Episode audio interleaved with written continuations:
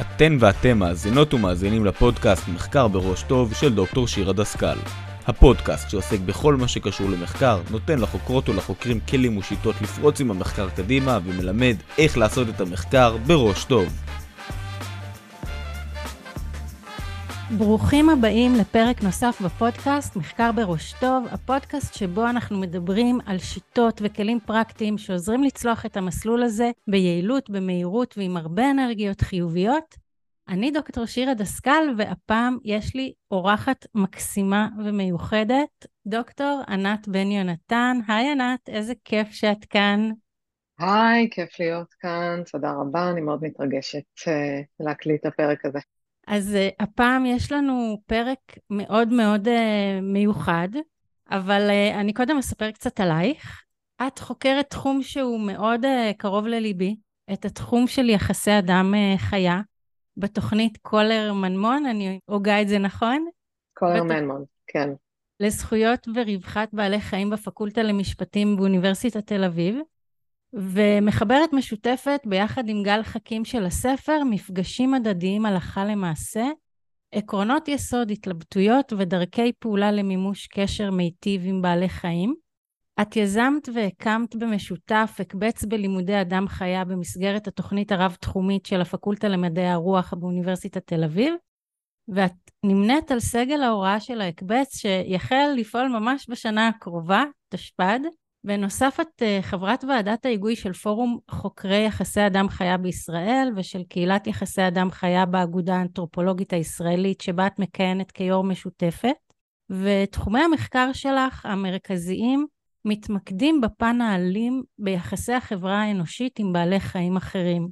על המקורות והביטויים התרבותיים ועל דרכי ההתמודדות עם הדבר הזה, וגם בתנועת ההצלה בישראל ובקשר בין מערכות מזון לקיימות ואקולוגיה במוסדות להשכלה גבוהה.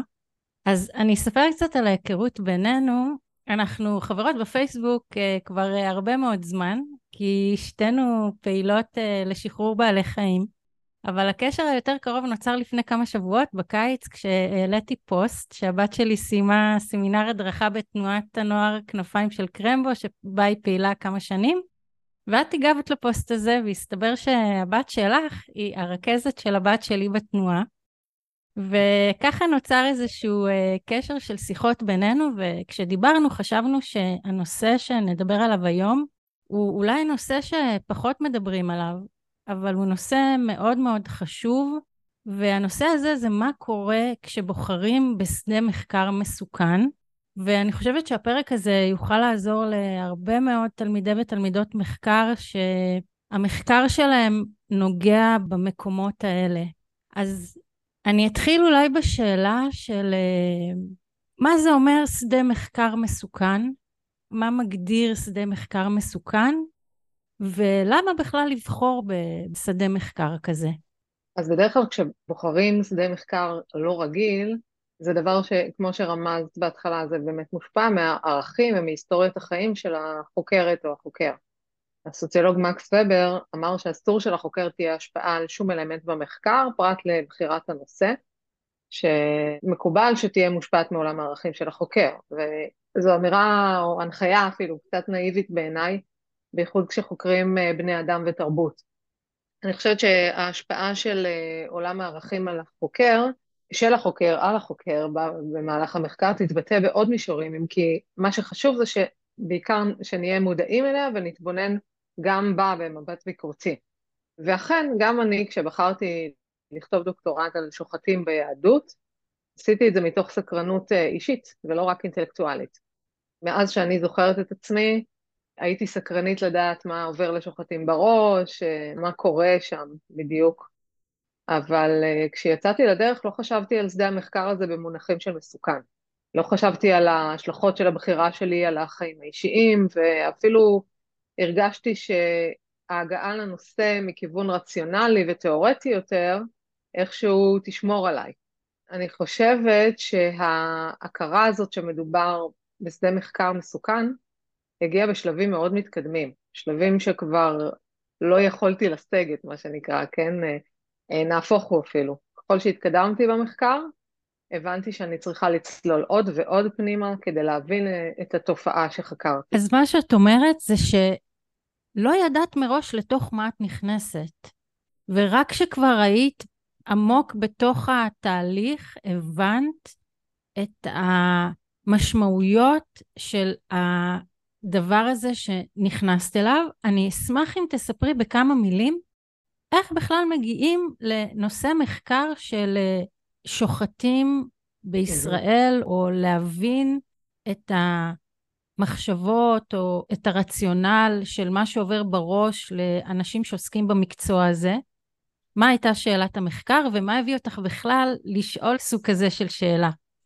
התשובה שלי מורכבת משני חלקים. אחד זה לפני שבכלל הכרתי את שדה המחקר, מה גרם לי אה, לרצות דווקא לחקור אה, שוחטים, אז אני גדלתי במקום שבו שחטו בעלי חיים, בחצרות, בכפר, גדלתי בכפר, אה, מה שהיה פעם עיירת פיתוח, והיה שוחט בכפר.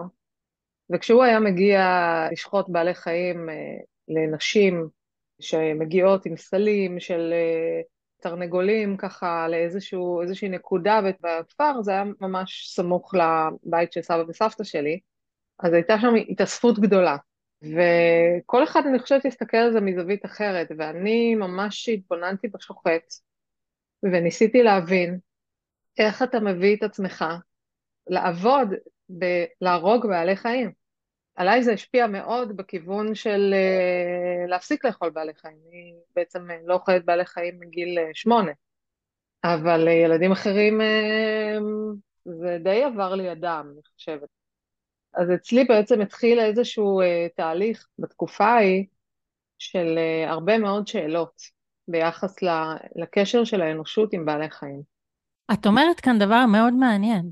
את בעצם אומרת ששאלת המחקר שעשית עבודת דוקטורט לגביה, זו שאלה ששאלת את עצמך בפעם הראשונה כילדה מאוד צעירה, כשראית מישהו עושה איזושהי פעולה ולא הצלחת להבין מה עובר לו בראש או איך הוא מסוגל לעשות את הפעולה הזו. כן. מדהים בעיניי. והדבר הזה מלווה אותך במשך שנים עד שאת מגיעה כתלמידת מחקר לדוקטורט, לבסס את השאלה הזו כשאלה מחקרית וללכת לחפש עליה תשובה.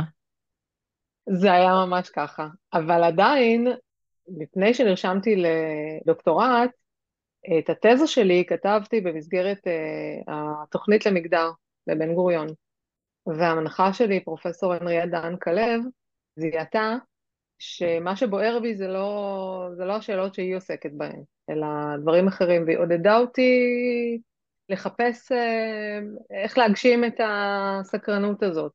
היא אמרה לי, לכי תחקרי אדם חיה, אולי אקו-פמיניזם, היא ככה, היא הייתה הראשונה שחשפה אותי לעובדה שיש בכלל תחום כזה שיכול לפגוש אותי בפן המקצועי.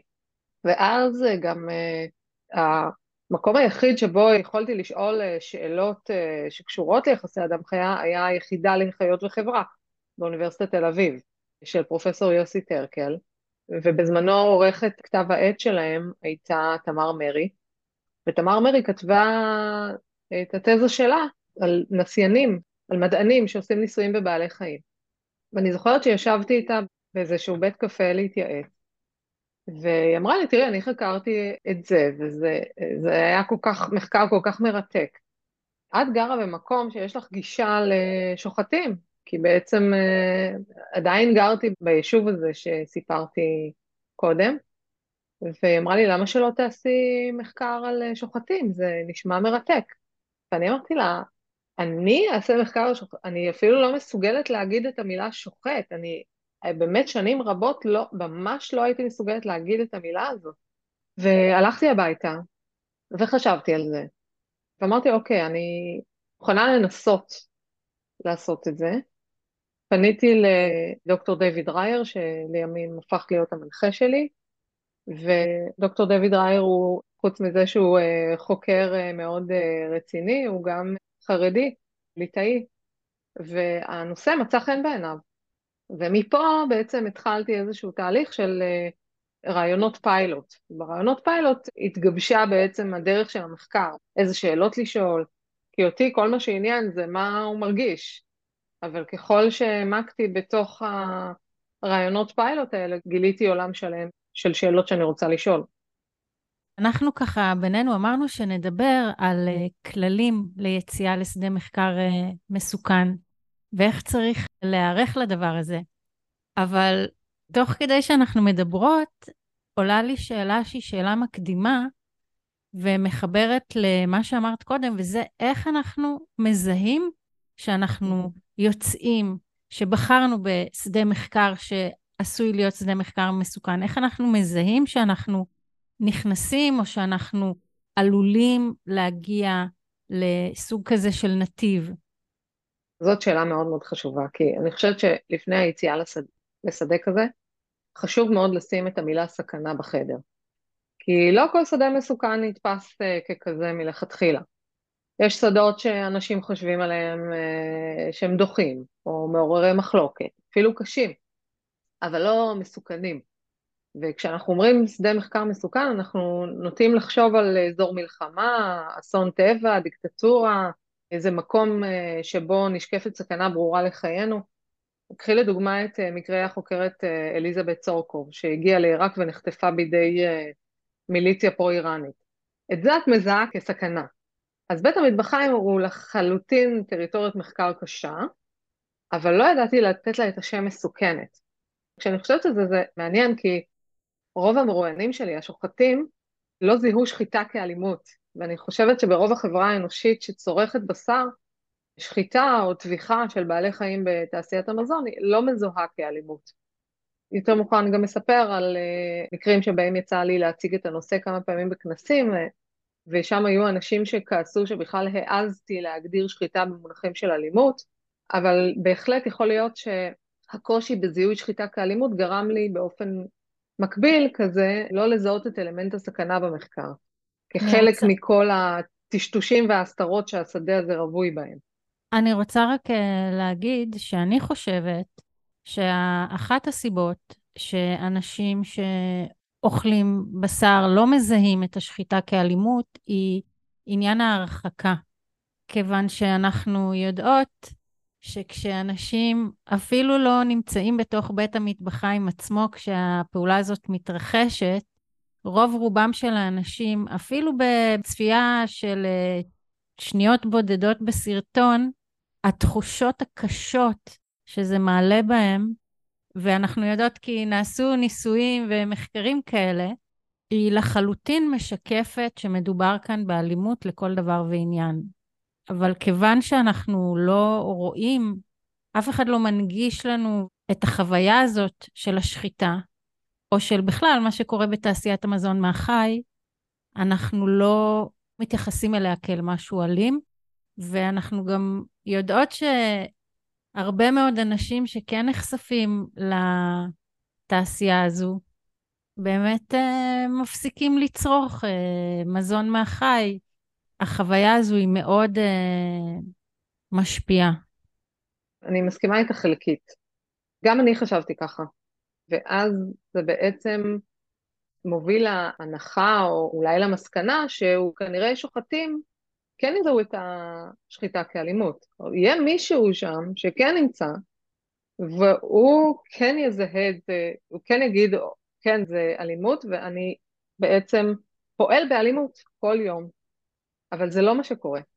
גם השוחטים עצמם יש להם איזה שהם הגנות שגורמות להם אה, או לא לזהות את, זה, את השחיטה כאלימות בכלל, או להגיד אה, זאת אלימות, אבל זה סוג מאוד מאוד מסוים של אלימות. היו שם מטאפורות שהם השתמשו בהן. זה כמו שאב צריך לחנך את ילדיו, ולפעמים הוא צריך, אה, הילד צריך לקבל זריקה. אז אתה תופס אותו בכוח ואתה לוקח אותו לקבל את הזריקה הזאת. או שאם יש מחבל שעומד להרוג אותך, אז אתה חייב לחקור אותו בתור חוקר, או לענות אותו כדי שיוציא את המידע שיציל הרבה מאוד אנשים. אם אתה רופא וכירורג, אז אתה צריך עכשיו לכרות את הרגל של האישה הזאת, והיא בוכה והיא לא רוצה, ו... ולפעמים אתה צריך לעשות משהו קשה כדי לעשות טוב. הם לגמרי מאמינים שהם עושים טוב. החברה שלנו, בעידן הזה, של המזון התעשייתי, אז החברה שלנו התרחקה באמת מכל מה שקשור לייצור. אני חושבת שגם הרבה אנשים לא יודעים אה, איך גדלה עגבנייה, או תות, או כל דבר אחר, אז אנחנו בעצם התרחקנו מהמקור של המזון שלנו.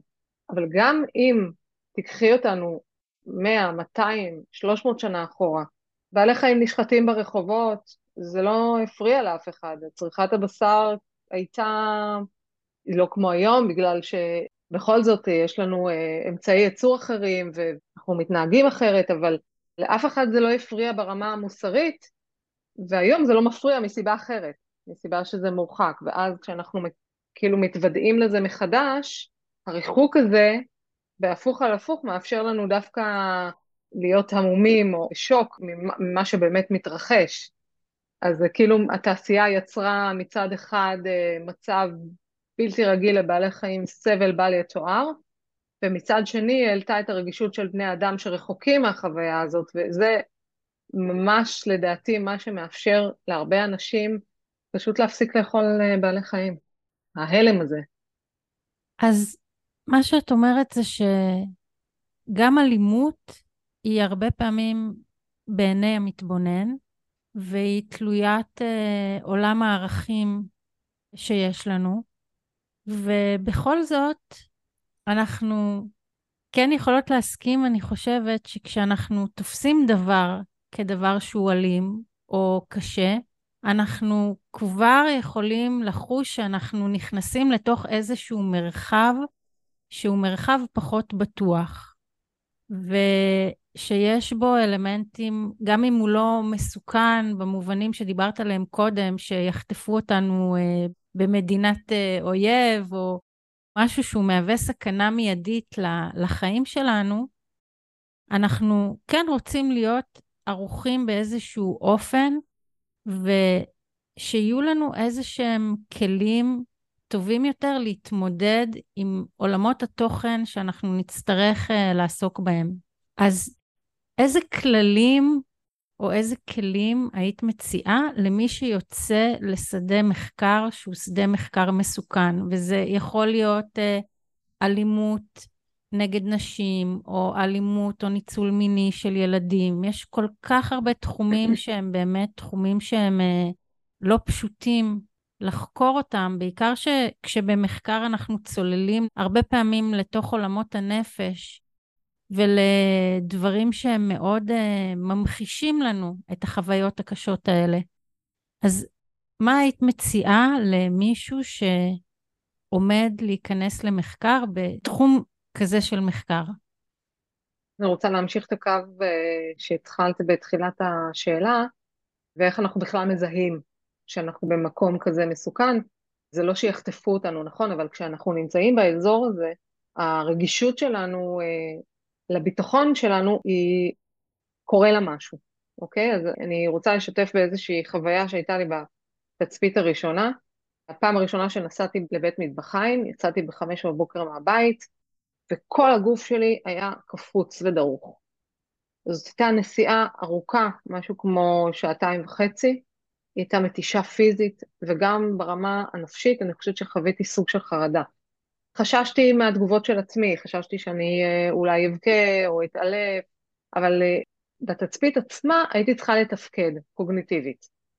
וזו תחושה מאוד מאוד משונה, שהרגשתי שכאילו החלק הרגשי שלי הולך קצת לישון.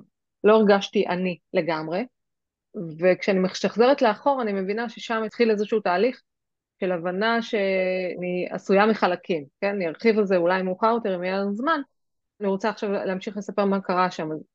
אני ראיתי עגלים נשחטים, אבל רק דרך חלון, ועמדתי מכיוון כזה שלא יכולתי לראות את כל הגוף שלהם, וגם לא הייתה לי גישה לאזור שבו הם עדיין הסתובבו לפני הכניסה לאולם השחיטה. ובדיעבד זה היה מזל גדול, כי אם כבר בתצפית הראשונה הייתי רואה את מה שראיתי בתצפית השנייה, אני חושבת שהייתי בבעיה הרבה יותר גדולה. ואז אחרי התצפית, אני עולה לרכב, מכניסה את הכתובת של הבית לווייז, ואני פשוט מתחילה לנסוע, ופה התחיל דבר מאוד מוזר. כמעט שלא היה לי דלק, אבל משום מה לא עצרתי בתחנת דלק קרובה. פשוט נסעתי, ולא שמתי לב לאן הווייז לוקח אותי.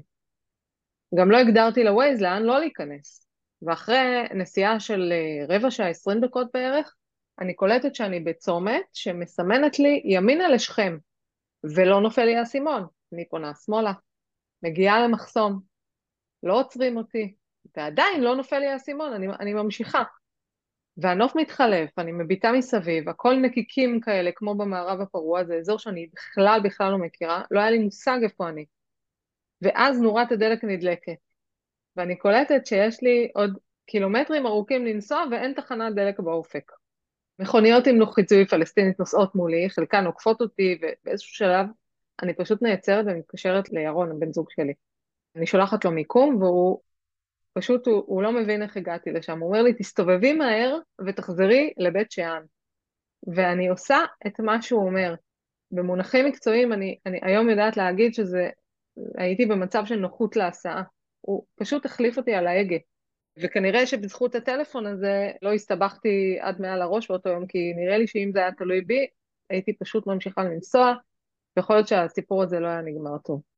אז אם אני רוצה לנסח מכל הסיפור הזה כמה כללים, הכלל הראשון הוא להתייעץ עם מגוון של אנשים. אני התייעצתי רק בהיבט המקצועי. על מה להתבונן, מה לכתוב ביומן התצפית, איך לעשות את העבודה שלי גם אם קשה לי רגשית להיות במקום עצמו. העבודה הייתה במקום הראשון, בכלל לא חשבתי מה זה יעשה לי. ידעתי רק שיהיה לי קשה, אבל אה, לא חשבתי עד הסוף מה המשמעות של כל זה. ואני חושבת שאם מישהו או מישהי יישמו עכשיו את הכלל הראשון הזה, לא בטוח שזה יסייע להם, כי זה מאוד קשה לצפות גם מה יקרה. וזה מביא אותי לכלל שני, שבעצם אומר, אל תיסעי לבד. ואני אומרת את זה בתור אחת שרצתה לנסוע לבד. החוויה הזאת הייתה כל כך רגישה ועדינה, שפשוט לא רציתי לחלוק אותה עם אף אחד. לא רציתי שאף אחד יבוא איתי. אני חושבת שעד התצפית השלישית שלי ממש לא רציתי שיבואו איתי. ושם זה פשוט לא יצא, זה גם לא יום כיף כזה שאת יודעת, אנשים שמחים להצטרף אלייך. מחקר מהסוג שלי הוא מחקר כזה שלא הרבה אנשים רוצים uh, לשמוע עליו, ואני גם, לא, גם לא רציתי להעיק על אנשים. וככה יצא שכל התצפיות האלה הלכתי לבד, וזה מביא אותי לכלל השלישי. אני ממליצה לכל חוקר וחוקרת שנמצאים בשדה מחקר בעייתי כזה, לקחת כמה דקות ביום או בכמה ימים למחרת התצפית ולשאול את עצמך מה עשיתי היום שלא עשיתי קודם, במה השתניתי מאז שהייתי בשדה המחקר שלי. פשוט שאלה אובייקטיבית, עובדתית. אם התשובה כוללת התנהגויות כמו ישנתי עד אחת בצהריים, לקחתי כדור שינה, לא קמתי מהמיטה, לא יכולתי להירדם אה, וכולי, כדאי רגע לעצור ולשתף מישהו שאת סומכת עליו. וזה לא כל כך פשוט, כי את לא רוצה לקבל תגובה כמו, אוקיי, אז תפסיקי את המחקר. את גם לא רוצה להפסיק את המחקר, אבל זה צריך להיות מישהו שידע להיות שם מבלי לתת uh, תשובה פשטנית, אלא לנתח ביחד איתך את הסיטואציה. אולי מטפל או מטפלת, ואם אנחנו כבר שם, אז זה מה שמביא אותי אולי לנקודה האחרונה, הכלל האחרון. כל מה שיכול לעזור לך לעבור את זה בדרך בריאה. אם זה שיחות עם פסיכולוג, פסיכולוגית, תטא הילינג, דיקור, מסאז', יוגה, להיפגש עם חברים, כל דבר כזה תעשי. ובגלל שחלק מהדברים האלה מצריכים ממך כמובן יכולת פיננסית, וכסטודנטים אנחנו ברוב המקרים לא יכולים להרשות לעצמנו את כל זה, אבל אם את נכנסת לשדה מחקר מסוכן, ואם יתאפשר לך, תכיני איזה תוכנית חיסכון מיוחדת לדברים האלה. זה עוד עצה טובה ש... שאני חושבת שטוב ליישם אותה. אז אני אנסה רגע לסכם את מה שאת אומרת. מה שאת אומרת זה שאנחנו צריכים איזושהי הכנה רגשית ומנטלית לדבר הזה, וזה קצת tricky, כי אנחנו לא תמיד יודעים לצפות מה יקרה לנו, ולכן זה לא רק עניין של הכנה, אלא זה צריך להיות איזשהו משהו מתמשך שאנחנו כל הזמן עם האצבע על הדופק, בודקים את עצמנו ושואלים את עצמנו מה מצבנו, איך אנחנו. והדבר הזה שתיארת שקרה לך אחרי התצפית הראשונה, הוא בהחלט, אמנם התצפית עצמה היא לא הייתה דבר מסכן חיים, אבל התגובה של הגוף, מה שזה עשה לך מבחינה רגשית ומנטלית, בהחלט שם אותך במצב שאת עלולה לסכן את עצמך. את עלולה למצוא את עצמך במצב מסוכן. ולכן אנחנו צריכים איזשהו ליווי ואיזושהי מערכת, איזושהי מעטפת תומכת כשאנחנו עושים סוג כזה של אה, מחקר. ואני חושבת שהעצה שנתת עכשיו היא עצה מעולה.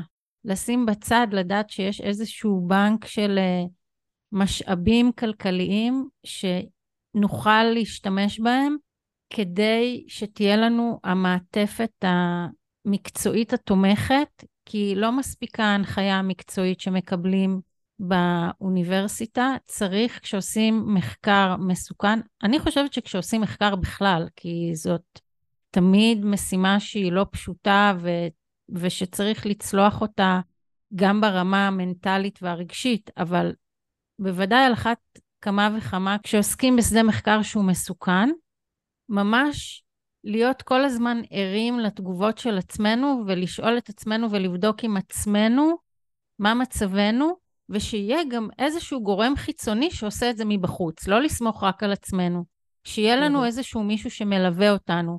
אז הליווי, דיברת כאן על ליווי בשני מישורים. מישור אחד זה כשאתם הולכים לעשות תצפית ואתם הולכים לעשות איזושהי פעולה שקשורה לשדה של המחקר המסוכן שלכם, אתם לא יכולים לדעת איך אתם תצאו בצד השני מהחוויה הזו, שיהיה איתכם מישהו. אל תיסעו לבד לאיזה כפר או למקום שמרוחק גיאוגרפית, או אפילו אם הוא לא מאוד מרוחק גיאוגרפית.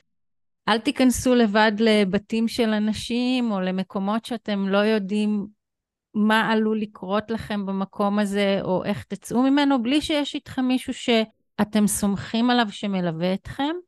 ובנוסף, אתם צריכים גם איזשהו ליווי שייתן לכם איזושהי מעטפת רגשית ומנטלית שתעזור לכם לצלוח את הדבר הזה בצורה שלכל הפחות תשמור עליכם בתהליך.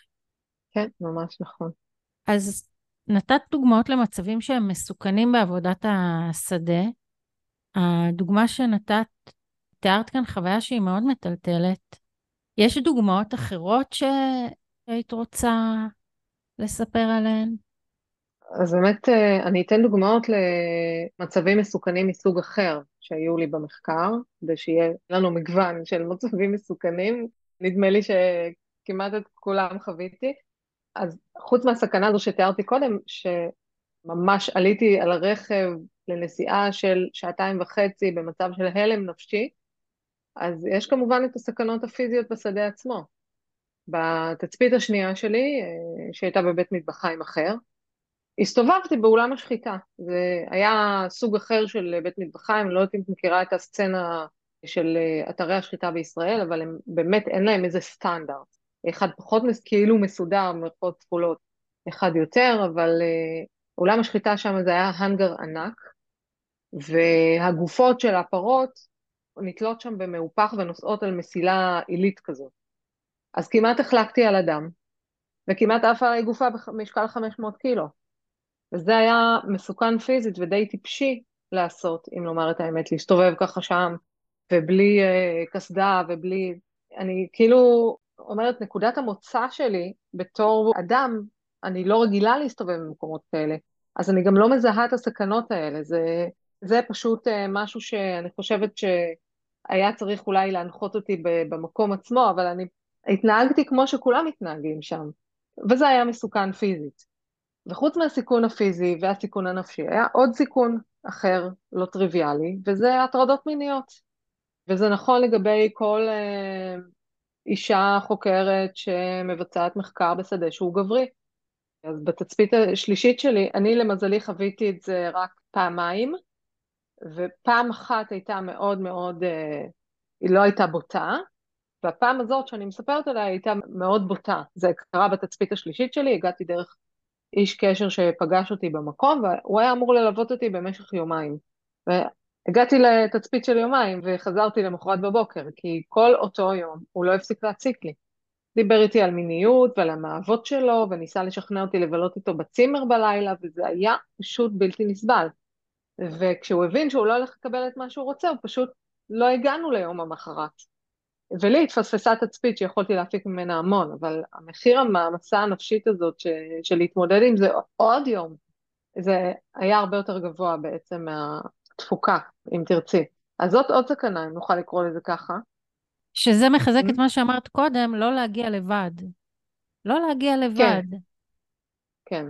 והסכנה השלישית, ובשבילי היא הייתה גם המשמעותית ביותר, היא הסכנה לשלמות הנפשית. תראי, לפני כמה דקות אמרתי שהבנתי שאני עשויה מחלקים, ועכשיו אני אסביר. לכל אחד מאיתנו יש חלקים שונים באישיות. עם השנים אנחנו משתנים, אנחנו מאמצים הרגלים חדשים ונפטרים מישנים, אנחנו מתבגרים. החלקים האלו נשארים איתנו, ולפעמים יש לנו סכסוכים פנימיים בין החלקים האלה, שאנחנו יכולים להגדיר אותם כקונפליקט רגש שכל, התלבטויות, דיסוננס וכולי. אנחנו נוטים לחוות את זה כחלקים של אותו שלם, שיש להם צדדים שונים. למשל, את יכולה להבין אם אני אומרת לך שהרגש שלי אומר לי ככה, תחושת הבטן, ולעומת זאת ההיגיון אומר לי משהו אחר. אז דרך המחקר הזה פתאום חוויתי משהו אחר. הרגשתי שיש בתוכי ממש חלקי נפש. אם ניקח את זה לקיצוניות, אז אני אומר שאלו ממש דמויות בעלות מאפיינים שונים, שכנראה סחבתי איתי מההיסטוריה שלי. בתקופה ההיא הייתה דוקטורנטית לפסיכולוגיה שחקרה תגובות רגשיות של פעילים לזכויות בעלי חיים, היא עבדה איתי על הסיפור הזה, ואני חושבת שרק בעקבות העבודה הזו פתאום ראיתי את העולם מהזווית הזו של החלקים, אבל זה הטיל המון המון מעמסה נפשית, הגילוי הזה או התחושה הזאת, אה, אל תשכחי שאני מי אני ו- ומי אני כשאני באה לצפות בבעלי חיים שנשחטים, התחושה הראשונית, הדבר הראשון שעובר לי בראש זה מה את עומדת מנגד? איך את עומדת מנגד? ולאט לאט, ככל שהיום השחיטה הזה מתקדם, מה שאמרת קודם שאנחנו בהלם, נכון? כשאנחנו רחוקים, אבל כשאנחנו קרובים לחוויה זה פתאום נראה לנו נורמלי. אבל לי שזה ייראה נורמלי. לא בן אדם פשוט מן השורה שהוא אוכל בשר ומחזיק בתודעה קרניסטית, אלא לי, מה זה שפתאום עולה לי לראש איזו שאלה, בוא נלך לספור כמה נשארו, כמה נשאר עוד. את יודעת, כמו איזה פועל, שזאת התודעה, וזה הדבר שמאוד מאוד הרתיע אותי פתאום מעצמי. זה גם כן, אני חושבת שזו סכנה מאוד מאוד גדולה לנפש, זה לגלות דברים ש... פתאום את מגלה מישהי אחרת. זו לא אני. מה, מי אני בכלל? זו שאלה מאוד מהותית שפתאום עולה באמצע מחקר. שמעתי לא מזמן משפט שגם בהקשר של מחקר, שאומר שמה שהעיניים שלנו מתרגלות לראות, הופך בסופו של דבר להיות מנורמל. ואני גרה בשכונה בתל אביב, ואנחנו בתקופה קצת סוערת, ונתקלתי באיזשהו כיתוב במרחב הציבורי שאומר, המעבר לגברים בלבד, שנכתב כאיזשהו אה, משהו שאמור אה, להיות חלק מהמחאה לגבי הדרה של נשים במרחב הציבורי. קודם כל זה הימם אותי, אבל העובדה שמי שעשה את זה, עשה את זה בחוסר מחשבה כי הוא לא הבין שהוא בעצם מייצר את המציאות שלה הוא מתנגד. ולהנכיח את הדבר הזה במרחב הציבורי, המשמעות של זה היא שבסופו של דבר, כשאנחנו נתרגל לראות את הדבר הזה, אנחנו גם ננרמל אותו. אז מה שאת אומרת, זה דבר שהוא מאוד מאוד עמוק כשאנחנו חוקרים בשדות כאלה שיש בהם אלימות והם שדות מסוכנים. אני מאוד מבינה את ההשפעות שאת מדברת עליהן, שפתאום אני מתרגל לראות משהו שאני סולד ממנו, שאני נגדו, שהוא מעורר אצלי תגובות שהן מאוד... uh, מעורר אצלי את כל תגובות הנגד, אבל אני צריך עכשיו לצפות בזה, כי אני חוקר ואני עושה תצפיות ואני צריך להכריח את עצמי לשבת ולצפות בדבר הזה שוב ושוב ושוב, ואני פתאום תופסת עצמי מתרגל לראות את אותו הדבר שקודם היה בעיניי כל כך נורא. וזה הדבר שאת אומרת, וזה דבר שהוא מאוד מאוד עמוק וצריך לקחת אותו בחשבון כשיוצאים לחקור בשדה שהוא שדה מסוכן. קודם כל, התפיסה שלנו לגבי הדבר הזה מן הסתם תשתנה, כך או כך, באיזשהו אופן, על, על רצף שלם של uh, הבנות, ואנחנו באיזשהו אופן נתרגל לראות או לחוות או לשמוע או להיות נוכחים בתוך החוויה הקשה הזאת. זה נכון, שירה, ואת יודעת משהו אבל? המוח שלנו הוא מאוד מאוד גמיש. את יכולה להתרגל בקלות, ואת יכולה גם להפר את ההתרגלות מאוד בקלות. ואני חושבת שאולי זאת הגאונות של מי שתלה את השלט הזה, מעבר לגברים בלבד, זה לתת לך רגע את ההצצה לעולם שבו גם לך זה נראה נורמלי, שרק גברים יעברו במדרכה הזאת, ולהיבהל מעצמך. אני חושבת שזה נכון שלרגע או לתקופה מסוימת כאילו התרגלתי לזה, אבל גם הייתי מספיק אה, מודעת לעצמי של ידעתי גם להתרחק מזה, ואז להתבונן גם על ההתרגלות שלי, או מה זה עושה לי, ואז בעצם אפשר לי להיות חלק מהמחקר, או אפשר לי באמת באמת להתקרב לנקודת המבט של המרואיינים שלי, של הנחקרים שלי, ו- ואני חושבת שזה מאוד מאוד חשוב, כי זה מהות המחקר, אנחנו צריכים להתבונן עד כמה שיותר קרוב לנקודת המבט שלהם, כן, ואת זה הצלחתי לעשות רק בזכות החוויה הזאת. אז איך בעצם מתבטאת ההשפעה של שדה מחקר מסוכן על החיים האישיים? כי הרי אנחנו לא חיים בבועה. יש סביבנו מעגלים של בן, בת זוג ומשפחה וילדים וחברים, ואתה פתאום נכנס לאיזושהי חוויה ש... שאת גם התעקשת לעבור אותה לבד uh, בתצפיות הראשונות. איך הדבר הזה משפיע? אז קודם כל, דבר אחד ודאי שאני יכולה להגיד, שזה משפיע. זה משפיע על החיים האישיים. אבל לכל אחד מאיתנו, כמו שאמרת, יש חיים שונים, מחויבויות שונות וכולי. אני כבר הייתי אז אה, אימא לשני ילדים, עדי הייתה בת שמונה בערך, ומיכאל היה בן ארבע וחצי. אז היה לי בן זוג וילדים, בית להחזיק. עבדתי במשרה מלאה במקביל לדוקטורט, כלומר, הייתי צריכה לשמור על תפקוד גבוה, וזה היה קשה. אני חושבת שבמהלך uh, תקופת התצפיות, כל עוד הייתי עסוקה ולא היה לי פנאי כל כך לאבד את החוויה, אז כן, היו סיוטים בלילה וקשיים פה ושם, אבל לא היה לי פנאי להתעסק בהם, ממש לחשוב עליהם, ופשוט הדחקתי. אבל באיזשהו שלב עזבתי את העבודה כדי לכתוב את הדוקטורט, uh, ממש לשבת ולכתוב ולסיים, ואז הכל צף מחדש. ואז היו באמת תקופות שלמות שהתקשיתי לכתוב, שלא תפקדתי בבית, ישנתי הרבה, הייתי טרודה במחשבות, עצובה, היו לי סיוטים בלילה, והרגשתי גם מאוד בודדה בתוך הדבר הזה, לא הרגשתי שמישהו יכול להבין מה עברתי או שיכול לעזור לי. אני מניחה שבן זוג שלי והילדים יזכרו את התקופה הזאת כתקופה שפשוט לא הייתי שם בשבילם. זו החמצה ענקית, כי בשביל הילדים זאת uh, תקופה קריטית. הם היו צריכים להרגיש את הנוכחות שלי בבית, ו... וזה לא היה. אז זה באמת uh, המחיר הכי גבוה אולי האישי, מבחינת הסביבה הקרובה שלי. אני ככה רוצה קצת לעודד אותך, כי כולנו כשאנחנו עושים uh, עבודת מחקר, אנחנו פחות נוכחים, לפעמים הרבה פחות נוכחים, ובעיניי זה בסדר. במקרה שלך, או במקרה שבאמת עוסקים בתכנים שהם כל כך קשים, זה האקסטרות האלה של מה שאת מתארת, של הצורך לישון יותר, ושל עצבות, ושל סיוטים, ודברים שהם נשמעים לי מאוד מאוד לא פשוטים.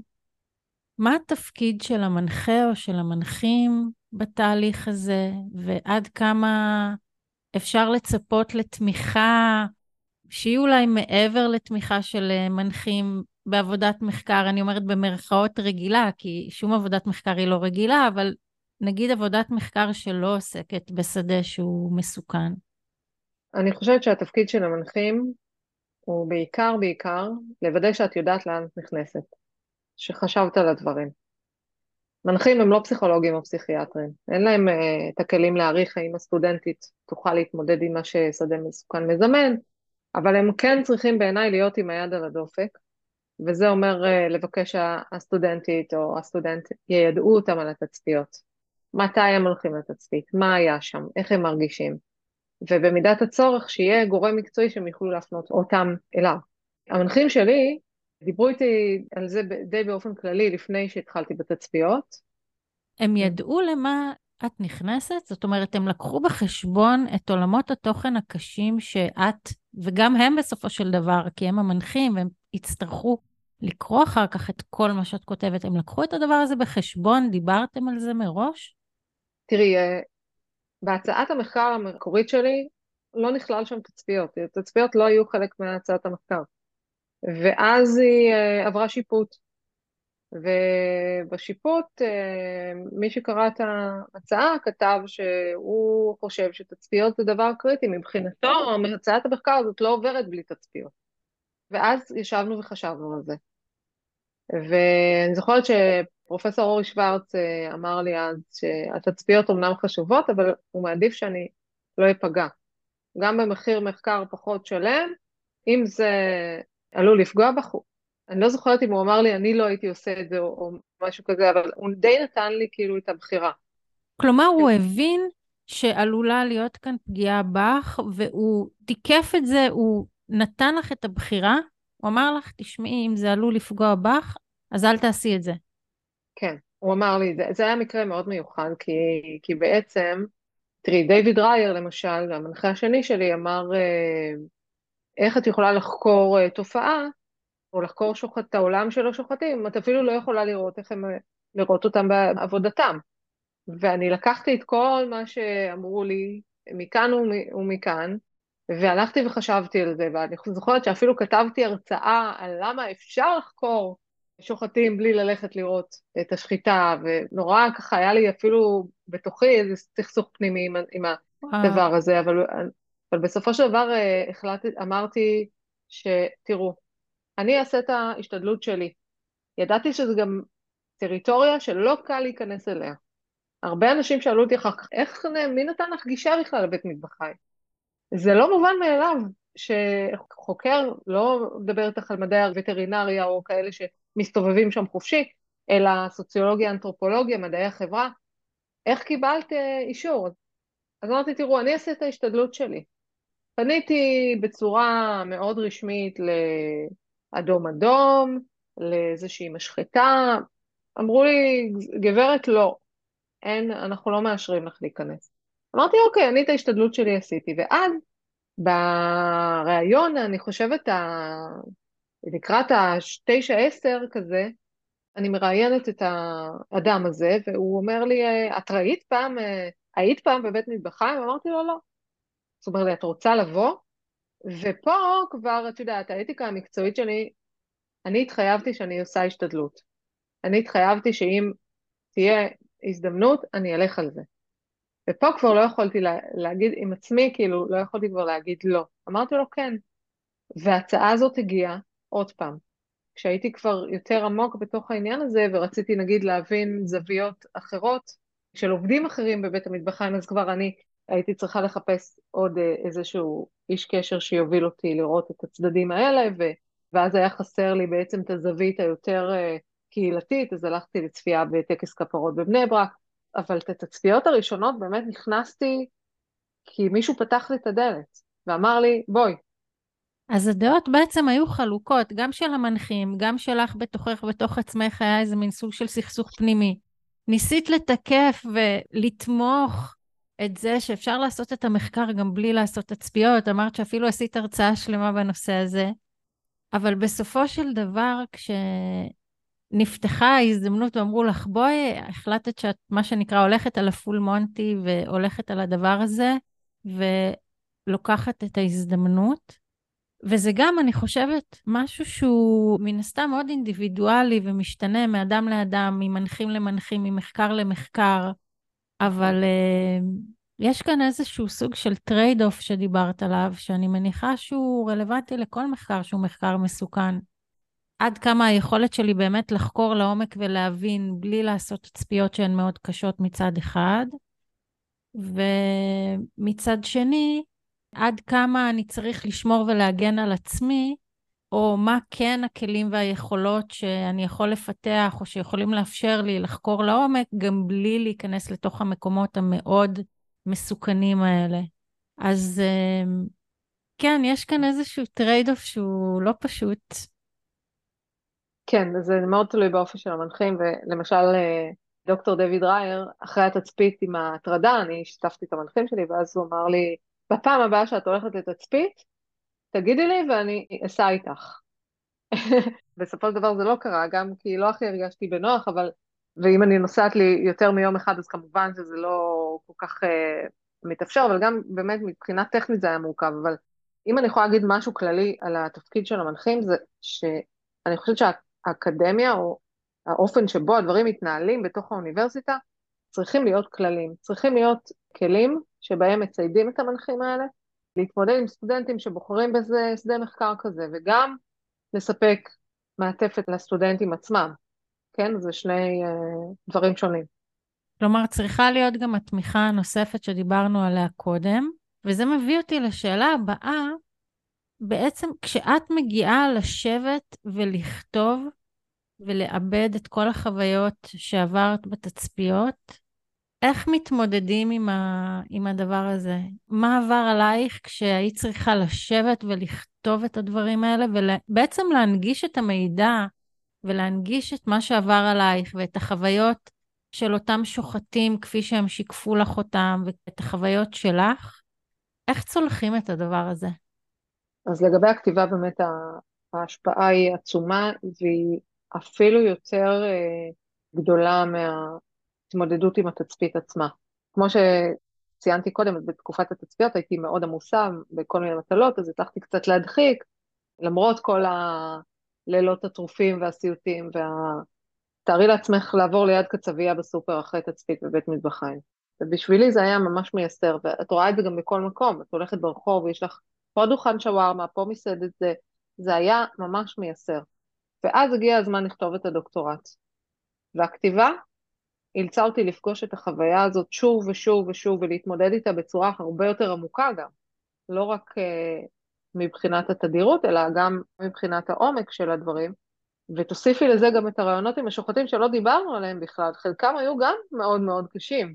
התיאורים הגרפיים שהם חלקו איתי והסרטונים שהם לפעמים חלקו איתי.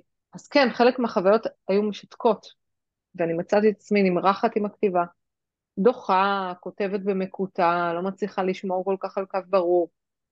אני זוכרת, בעיקר היה לי קשה לכתוב את פרק המתודולוגיה. הפתיל שלי היה מאוד קצר בתקופה ההיא, זה באמת היה לא קל הכתיבה. צלחתי אותה גם עם עזרה. את יודעת, לשלוח לאנשים שיגידו מה הם חושבים, ואם אני מאבדת את חוט המחשבה, או שאני שומרת על קו מחשבה. אם הם מבינים את מה שכתבתי, אם מה שכתבתי הוא, ברור ונהיר, או שאני כותבת באיזושהי שפה שהיא רק לי ברורה.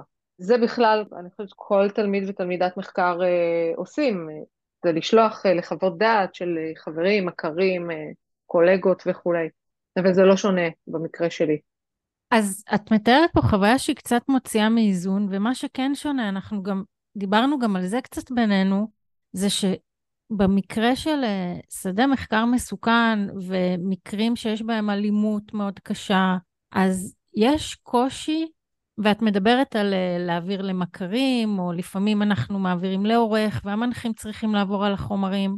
יש כאן קושי מעצם זה שצריך לקרוא חומרים שהם מאוד מאוד קשים.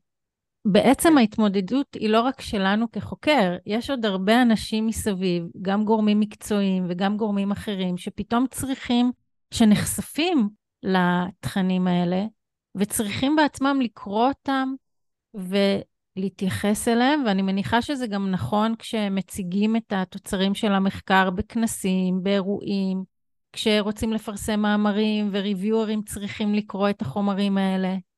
נכון. אז זה לא תהליכים שהם, אה, אני אגיד, גם כשאנחנו חוקרים בשדות מחקר שהם לא מסוכנים, זה תהליכים שהם מורכבים וארוכים ומחייבים תעצומות נפש, אבל כשאנחנו בעולמות תוכן האלה, אני מניחה שזה הרבה הרבה יותר קשה ומורכב. כן, כחלק מהכתיבה בעצם, את צריכה לתמלל אה, רעיונות. ואני לא תמיד תמללתי בעצמי את הרעיונות האלה, לפעמים אה, הוצאתי אותם אה, לתמלול מקצועי. קודם כל, אה, שלוש מתמללות שלי התפטרו. אחת פשוט אמרה שהיה לה קשה רגשית, את יודעת, לא, לא כולם נתנו את הסיבה המהותית, אבל, אבל הייתה מתמללת אחת שהחזירה לי תמלול שנקטע באמצע. היא אמרה לי, אני פשוט מצטערת, אני לא, יכול, לא יכולתי להמשיך לתמלל, אני הפסקתי באמצע, אל תשלמי לי, אבל אני מחזירה לך את זה, ואני גם ממליצה לך שלמתמללות הבאות, תגידי, או תזהירי אותן מראש, מה זה המחקר שלך ואיך הוא, שיש בו דברים קשים. תזהירי אותה מראש, תני להם את הזכות לבחור. והמקום שבו היא הפסיקה לכתוב, זה היה רעיון עם שוחט, שבו הוא דיבר איתי על אה, כשרות של אה, עובר, ואז הוא סיפר לי שהם שוחטים פרות בהיריון. והוא סיפר על מקרה שבו הגיעה פרה בהיריון, והוא שחט את הפרה הזאת, ואז הם הוציאו את העגל הזה, והעגל הזה היה בחיים, אז הם שחטו גם אותו.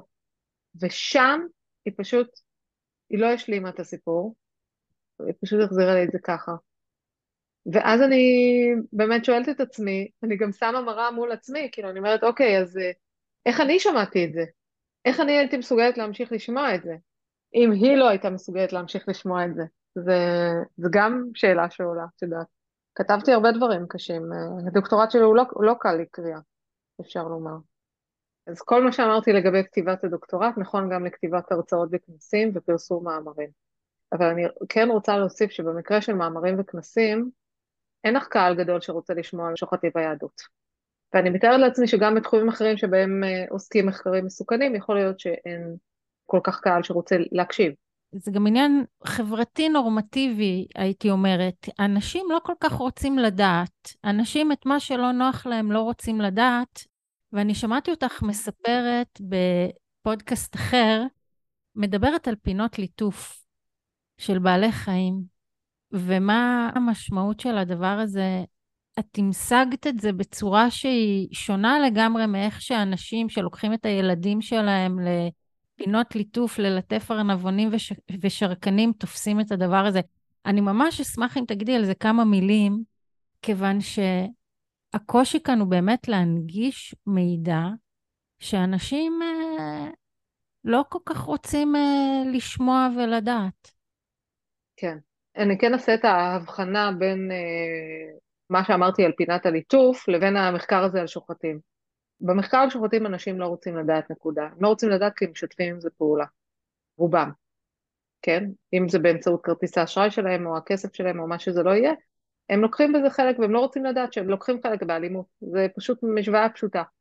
בפינת הליטוף, אנשים פשוט לא רואים את זה מהזווית שאני הצגתי, לא רק אני, זה קבוצה שלמה של אה, נשים שעובדות בגישה הדדית שמובילה אותה גל חכים, מדברות על זה המון, על זה שמה אנחנו בעצם מלמדים את הילד שלנו, כשאנחנו לוקחים אותו לפינת ליטוף, שמים לו ארנבון בתוך קופסה ונותנים לו ללטף את הארנבון. רוב האנשים שתשאלי אותם יגידו, אבל הוא מלטף, אנחנו רוצים ללמד אותו חמלה כלפי בעלי חיים, אנחנו רוצים שהוא יגלה עדינות וחמלה, ואז כשהוא מלטף את הארנבון, אז הוא מגלה כלפיו אה, עדינות וחמלה, ואהבה. זה הביטויים של אהבה, זה לא מבחינתם, זה לא ביטויים של כוחניות, זה נורא נורא מבלבל. אני גם בצעירותי, כאימא צעירה, גם אני חטאתי בזה. אני גם לא ראיתי את זה. ולקחתי את הילדים שלי, ואת יודעת, זאת אהבה. אבל אז מה את שואלת כשאת uh, מתבוננת בזה מזווית של uh, הטרדות מיניות? למה הוא מטריד אותך מינית? הוא רוצה לאהוב אותך, הוא רוצה ללטף אותך, הוא רוצה לעשות לך טוב, הוא רוצה לעשות לך נעים. אבל uh, אני חושבת שהתפיסה החברתית שלנו השתנתה, היא שינתה את uh, התפיסה שלנו לגבי אהבה, ומה זאת אהבה, ושזה חייב להיות בהסכמה. ואיך נותנים את ההסכמה הזאת? אנשים נורא מבולבלים, ולכן הם מתבלבלים ובטעות מפרשים את הליטוף של הארנבון הזה כביטוי לאהבה, ולא כביטוי לכוחנות. הארנבון לא הסכים, הוא לא בחר, הוא לא רוצה שתיגע בו, אבל הוא, הוא חסר ישע והוא חסר אונים והוא לא יכול להגיד לך את זה. הוא גם לא יכול לברוח. זה... הוא גם לא יכול לבטא לא את לא חוסר הרצון וחוסר ההסכמה שלו. נכון. וכשאנחנו אז... מלמדים ילדים היום כבר בגן שגופי הוא ברשותי, ולא לכל אחד יש את הזכות לגעת בנו אם אנחנו לא רוצים. כן. ואנחנו בעצם מעבירים להם מסר שהוא מסר כפול. זה מסר סותר לחלוטין, כי ילדים, אה, ילדים מבינים את זה. לא כולם יסכימו איתי, חלק יגידו לי, תשמעי, זה לא, ילדים לא מבינים, ילדים מבינים את זה.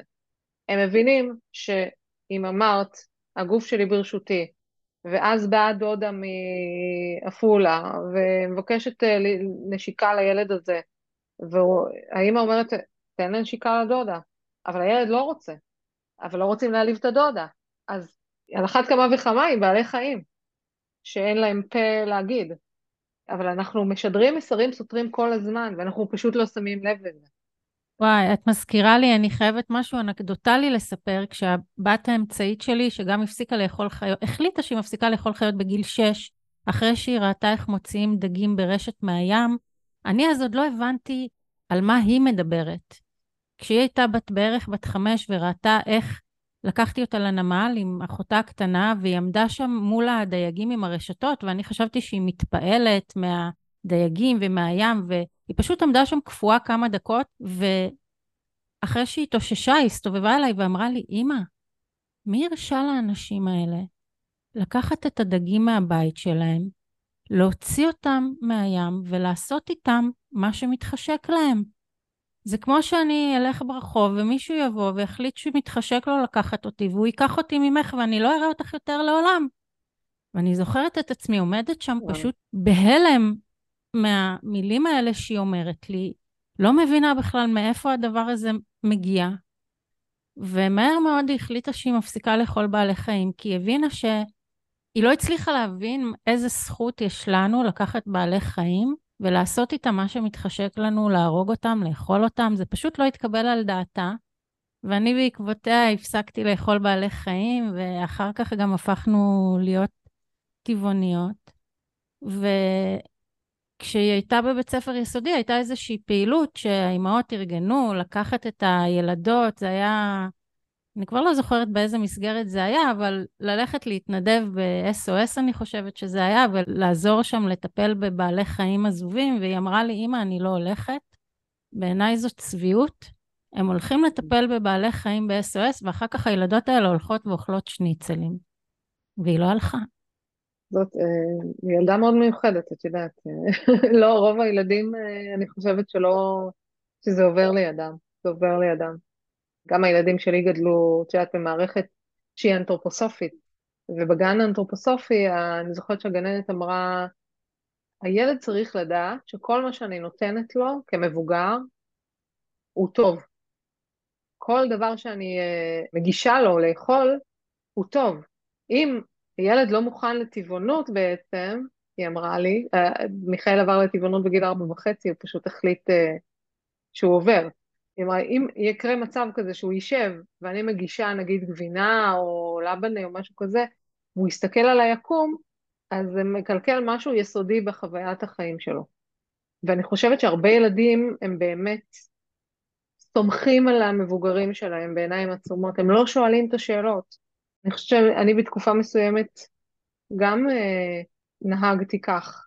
היו לי תמיד שאלות, אבל איכשהו הם אה, התמוסמסו. כי לא יכול להיות שההורים שלי, או הסבא וסבתא שלי, או המשפחה שלי, לא עושים משהו שהוא לא בסדר, כן?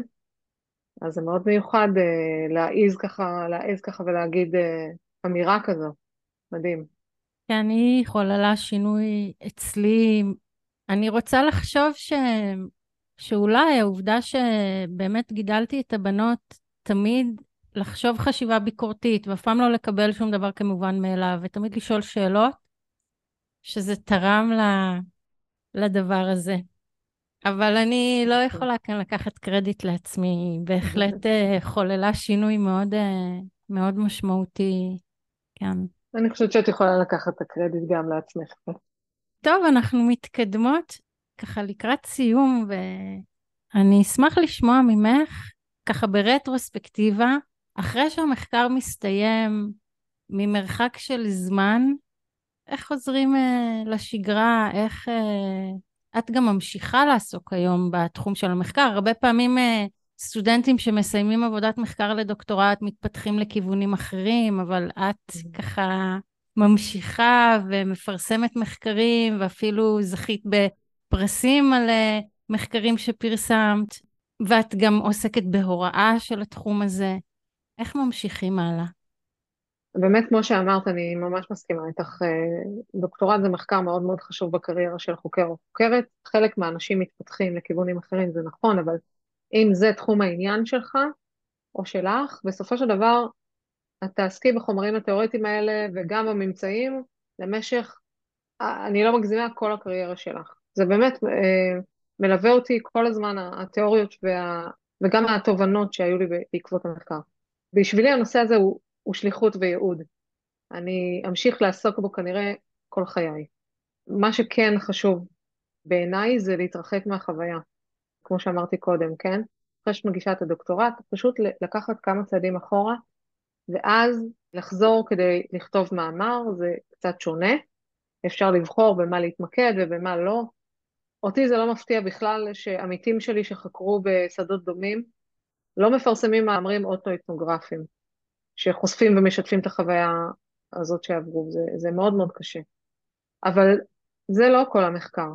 יש היבטים שהרבה יותר קל לכתוב עליהם ולפרסם אותם, ויש להם גם יותר קהל שמתעניין. למשל, אחד הפרקים בדוקטורט שלי עסק ביחסי שוחטים ופועלים ערבים באתר השחיטה. אז האתניות הייתה במרכב. וזה באמת מאמר שפרסמתי בכתב עת שעסק באתניות, והם פשוט היו להוטים לפרסם אותו. זה מאוד מאוד, אה, אפילו הפתיע אותי, כי כן נכנסו שם כל מיני אה, דברים שלא כל כך נוח לשמוע. לעומת זאת, כשאני כותבת על אלימות כלפי בעלי חיים, אני לא מרגישה שיש לי מה לחפש בכתבי עת אה, מובילים מהמיינסטרים. אז אפשר באמת להתמקד בהיבטים פחות קשים של המחקר. עצה נוספת שאני כן רוצה לחלוק בקשר לחזרה לשגרה זה לבחור מחקר המשך שיהווה קצת תיקון. למשל בפוסט-דוקטורט שלי חקרתי את תנועת ההצלה בישראל, והפעם זה שדה מחקר שבו מצילים בעלי חיים, מתייחסים אליהם כסובייקטים, מכירים ברגשות שלהם, ברצונות שלהם, נלחמים על החיים שלהם. מזה יצא באמת הספר המקסים הזה ש... שציינת בהתחלה, וכל זה קרה וקורה בזכות אנשים מאוד אכפתיים שתומכים בתוכנית שלנו, וגם בזכות הגורמים באוניברסיטת תל אביב שלוקחים בשתי ידיים את הנושא הזה. להיות חלק מהתוכנית הזאת שאני עובדת בה היום, זה יוצק הרבה מאוד משמעות וריפוי לחוויה שעברתי בדוקטורט, וזה גם מאפשר לי להיות חלק מהשינוי, לא רק לתעד אותו. אז uh, פשוט למצוא דרך uh, להיות חלק ולהשפיע זה מאוד מאוד uh, מרפא.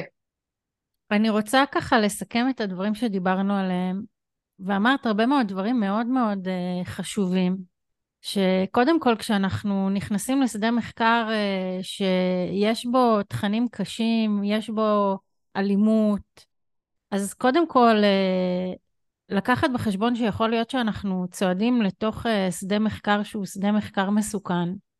ולהבין אה, שיש לדבר הזה משמעויות והשלכות גם עלינו וגם על המעגלים שסביבנו וגם על הגורמים המקצועיים שאנחנו עובדים איתם. ואחד הדברים החשובים זה קודם כל, אה, אני ככה מנסה לזקק את הדברים שאמרת, לעשות תיאום ציפיות. קודם כל תיאום ציפיות עם עצמנו.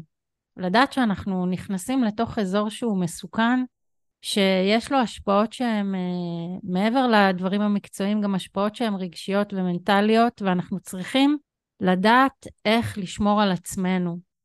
והדבר הבא שאנחנו צריכים לעשות זה לעשות תיאום ציפיות גם עם. מי שסובב אותנו, בין אם זה הגורמים המקצועיים שאלה המנחים שלנו, ובין אם זה בן בת הזוג, המשפחה, אולי אפילו הילדים אם הם בגילאים מתאימים לתווך להם את הדבר הזה, ולשתף, זאת אומרת להגיד, אנחנו הולכים להיכנס כאן למשהו שהוא מאוד מאוד חשוב לנו, אנחנו הולכים לעשות אותו, אבל uh, תהיה לזה השפעה עלינו, ומן הסתם תהיה לזה השפעה גם על הסביבה, על מי שסביבנו, ולאמץ לעצמנו כללים.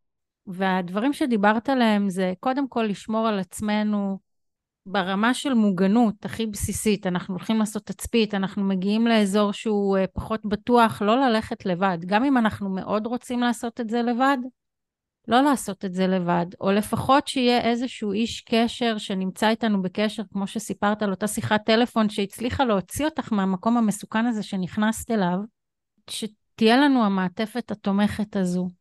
ו... בהמשך לעשות תיאום ציפיות גם עם uh, גורמים אחרים שאנחנו נעזרים בהם. בין אם זה המתמללים של הרעיונות, בין אם זה אנשים שהם אנשי מקצוע שעורכים את העבודה, reviewers, לתקשר להם כדי שהם ידעו לתוך מה הם נכנסים. ואחר כך, כשאנחנו מסיימים את הפרויקט הגדול והמורכב והלא פשוט הזה, לקחת איזשהו צעד אחורה ולהשרות את עצמנו, לעשות לעצמנו סוג של תיקון. את דיברת על אה, מחקר שעוסק בתנועות הצלה של בעלי חיים. לשהות בתוך מקומות ולהשרות את עצמנו בתכנים שהם חיוביים ומחזקים ו... ותומכים, כדי שנוכל להתאושש מהחוויה הלא פשוטה הזו שעברנו. והאמת היא שזה ככה תמיד מדהים אותי מחדש, איך הדבר הזה שהוא כל כך יומיומי ו- וכביכול אה, נורמלי ופשוט של אה, לאכול את השווארמה ואת הכריך עם הפסטרמה או את הנקניקיות, שאנחנו יודעות שהיום יש את הכל אה, בגרסה הצמחית והטבעונית והשמחה והיותר בריאה, שלא הייתה אגב כשאני עברתי לטבעונות לפני משהו כמו עשר שנים. והיום הכל כל כך uh, נגיש ו- וכל כך uh, פשוט. אבל uh, כן, מאוד מתחברת למה שאת אומרת של רגע לקחת צעד אחורה ולתת לעצמנו ככה להתאושש מהדבר הזה ולהתחזק אחרי החוויה הזאת שעברנו. אז זהו, אם יש לך עוד איזושהי עצה או עוד איזה משפט אחרון שאת רוצה ככה לומר למאזינות ולמאזינים לסיום, לסיכום, כן ללכת על זה, לא ללכת על זה? בוא נגיד ככה, שאם זה בוער בעצמותייך או בעצמותיך, לך על זה, או לכי על זה. אם זה באמת אדם צריך גם לחשוב עם עצמו, מה המניעים שבגללם אני הולך. אני, בשבילי זאת הייתה באמת לקבל תשובה לשאלה ששאלתי את עצמי כל כך כל כך הרבה שנים, וסקרנות באמת גדולה. שלא העזתי לחקור אותה. אבל אני סקרנית לגבי כל מיני דברים שהם מסוכנים. גם אני באיזשהו מקום, אולי כמו אליזבת צורקוב, הייתי רוצה ללכת ולחקור אה, אזורי אסון, אזורי סכנה, מלחמה, דברים כאלה. וזה, בוא נגיד, אה, לא בנפשי ובדמי, אז אני... ההכרעה היא מאוד פשוטה במקרה הזה. כלומר, אם זה משהו שבאמת בוער בכם, לכו על זה. אם זה כזה nice to have, אז תחשבו פעמיים לפני שאתם נכנסים וצוללים לתוך שדה מחקר uh, מסוכן.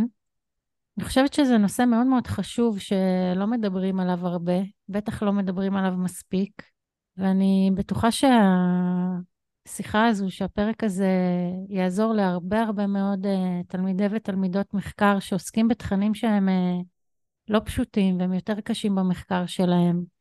אולי באמת לתת כיווני מחשבה וכלים וכללים שעוזרים לצלוח את הדבר הזה בצורה שהיא יותר טובה. ואני רוצה כן. מאוד מאוד uh, להודות לך, דוקטור ענת בן יונתן. תודה רבה. בכלל, uh, גם על זה שהיה לך האומץ לצלול ולעשות את המחקר הבאמת, בעיניי, uh, בלתי נתפס הזה. באמת לצלול לתוך המקומות הלא פשוטים האלה. למדתי המון. ולמאזינות והמאזינים, אם הפרק הזה עזר לכם, שתפו אותו, תשלחו אותו לחברים שעוסקים במחקר וצריכים אה, לקבל את הכללים ואת הכלים שדיברנו עליהם בפרק הזה, תכתבו לי במה הפרק הזה עזר לכם. אם עדיין לא נרשמתם לערוץ, תירשמו כדי שלא תפספסו אף פרק. אתם מוזמנות ומוזמנים גם לקבוצת הדיונים בפייסבוק, ו... לשתף בשאלות, במחשבות, בדילמות. הקישור מחכה לכם ממש כאן מתחת לפרק. ולתכנים נוספים, בואו לעקוב אחריי בדף שלי בפייסבוק ובאינסטגרם, דוקטור שירה דסקל. ועד הפעם הבאה, אני שולחת לכם ולכן הרבה אנרגיות חיוביות. תחקרו בראש טוב, גם אם המחקר שלכם הוא בתחום מסוכן, גם אם התכנים שאתם עוסקים בהם הם תכנים לא פשוטים, ונשתמע בפרק הבא. ביי ביי.